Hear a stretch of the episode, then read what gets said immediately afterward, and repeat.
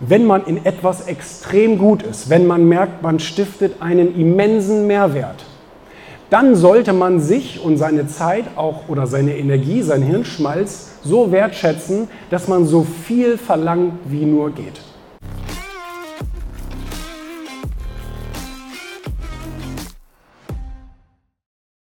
das bei ganz, ganz, ganz, ganz vielen, bei allen wahrscheinlich sogar, super erfolgreichen gesehen. Ähm, die haben es in der Regel nie wegen dem Geld gemacht, sondern wegen der Sache an sich und wegen ihrer Leidenschaft.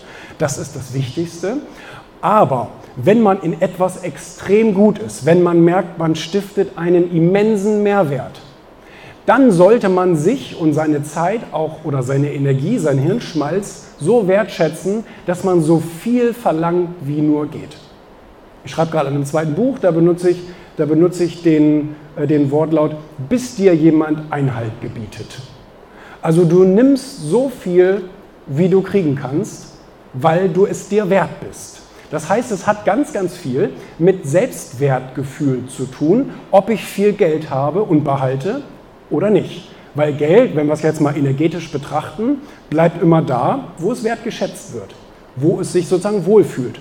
Und da, wo Geld nicht wertgeschätzt wird, da verschwindet es dann auch ganz schnell wieder.